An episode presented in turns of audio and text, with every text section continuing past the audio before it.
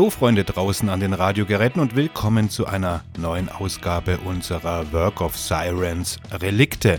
Heute mit Quartermass, einer Band, die 1969 in London gegründet wurde. Viel hat man wahrscheinlich nicht von dieser Band gehört, denn es gab sie nicht sehr lange und sie ist eine ja, sozusagen Kultband geblieben. Für kurze Zeit spielten sie eine interessante Mischung aus frühem Progressivrock, Psychedelia und dem traditionellen Hardrock, der in den frühen 70er Jahren an Popularität gewann. Die Band bestand aus John Gustafsson am Bass und am Gesang, später bekannt durch Roxy Music und die Ian Gillen Band. Pete Robinson an den Keyboards oder am Piano, der spielte mit Phil Collins, Mike Rutherford, Brian Ferry und Eric Clapton und dann gab es noch den Mick Underwood am Schlagzeug. Und vor allem Underwood hat mit einer unglaublichen Anzahl bekannter Musiker zusammengespielt. Er begann bei The Outlaws mit dem Gitarristen Richie Blackmore, eben der später dann nach den Outlaws zu Deep Purple wechselte. Dann ging er zu Episode 6 und dort spielte er mit Ian Gillen und Roger Glover, die dann eben auch zu Deep Purple später gingen. Also Episode 6 und The Outlaws sind sozusagen Progenatoren von Deep Purple. Progenatoren, stimmt das Wort überhaupt? Weiß ich nicht.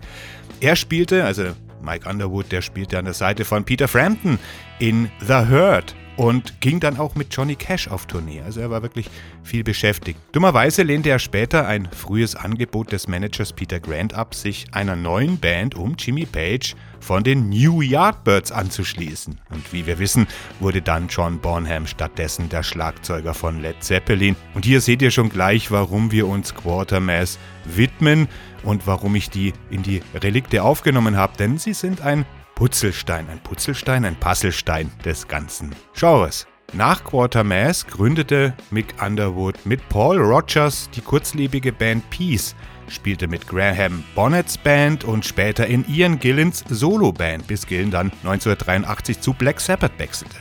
Er hat also immer gearbeitet und es gibt einfach zu viele Projekte, um sie alle aufzuzählen. Ein interessanter Aspekt dieser Band war ihre Entscheidung, keine Gitarristen in ihrer Besetzung zu haben. Das verlieh ihnen sicherlich einen einzigartigen Sound, aber gleichzeitig schadete es ihnen zweifellos auch, denn Ende der 60er, Anfang der 70er Jahre begann die Ära der Gitarrenhelden mit Richie Blackmore, Tony Iommi und Jimmy Page als Vorreiter. Und dennoch konnte niemand behaupten, dass Quartermass keine versierten Musiker waren. Nach einigen Vorzeigeauftritten wurden sie von George Martins Firma Air Studio unter Vertrag genommen und nahmen im März und April 1970 ihr selbstbetiteltes Debütalbum in den Abbey Road Studios der EMI auf. Quartermass wurde im Mai desselben Jahres bei Emmys Progressive Rock Label Harvest Records veröffentlicht. Und alles schien gut für die Band zu laufen, aber sie hatten es schwer, Aufmerksamkeit zu erregen. Und eigentlich schafften sie es nie. Die Konkurrenz war zu der Zeit sicherlich groß, denn Ihr Album wurde zu einer Zeit veröffentlicht, in der mehrere legendäre Bands klassische Alben herausbrachten.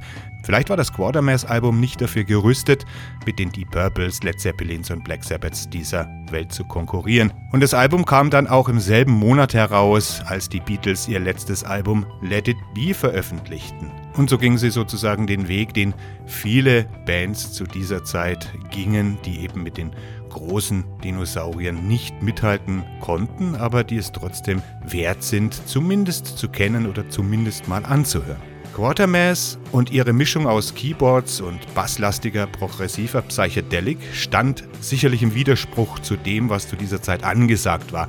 Und sie litten zweifellos auch unter der Tatsache, dass sie nie einen echten Rockstar als Frontmann hatten, der dann die Aufmerksamkeit der Leute auf sich zog oder für Schlagzeilen in der Presse sorgte. So versiert sie auch als Musiker waren, so waren sie doch ruhige Typen, die es gewohnt waren, in fast jeder anderen Band, in der sie mitspielten, Frontmänner oder Stars zu haben, die sich um diese Art von Publicity kümmerten. Es waren also alles verlässliche Musiker, die aber nie in irgendeiner Form einen äh, Starrummel für sich verbuchen konnten. Das Album schien bei denen, die es hörten, gut anzukommen und sie spielten gute Shows, aber letztlich wurde die Band nie mehr als eine Fußnote in der Rockgeschichte. Ihre einzigen aktiven Jahre waren die zwischen 1969 und 1971, als sie sich dann nach einer von Problemen geplagten Amerika-Tournee auflösten. Aber alle Bandmitglieder zogen schnell weiter. Underwood begann mit Boy Rogers und Ian Gillen zu arbeiten, Gustafsson gründete die Band Hard Stuff, zu der wir hier noch kommen in unserer Rubrik Relikte. Robinson wurde ein sehr erfolgreicher Sessionmusiker und Soundtrack-Komponist. Das einzige von der klassischen Besetzung veröffentlichte Album ist seit langem ein Underground-Favorit unter den Fans der Musik aus dieser Zeit. Insbesondere nachdem 1975 eine bekannte Coverversion eines der Titel erschien: Black Sheep of the Family von Richie Blackmores Rainbow. Der Song hat in der Rockgeschichte eine wichtige Rolle gespielt, denn er war der Auslöser dafür, dass Blackmore die Purple 1975 verlassen konnte. Blackmore war ein so großer Fan des Songs geworden, dass er darauf bestand, dass die Purple ihn aufnehmen sollten. Als der Rest der Band dann ablehnte, ließ sich Blackmore später Musiker der Band Elf, darunter den aufstrebenden Ronnie James Dio als Sänger, um den Song als Solo-Single aufzunehmen. Und wie wir heute wissen, lief das so gut, dass sie weiteres Material schrieben, um ein ganzes Album zu machen. Das war der Beginn von Blackmores neuer Band Rainbow und der Rest ist Geschichte.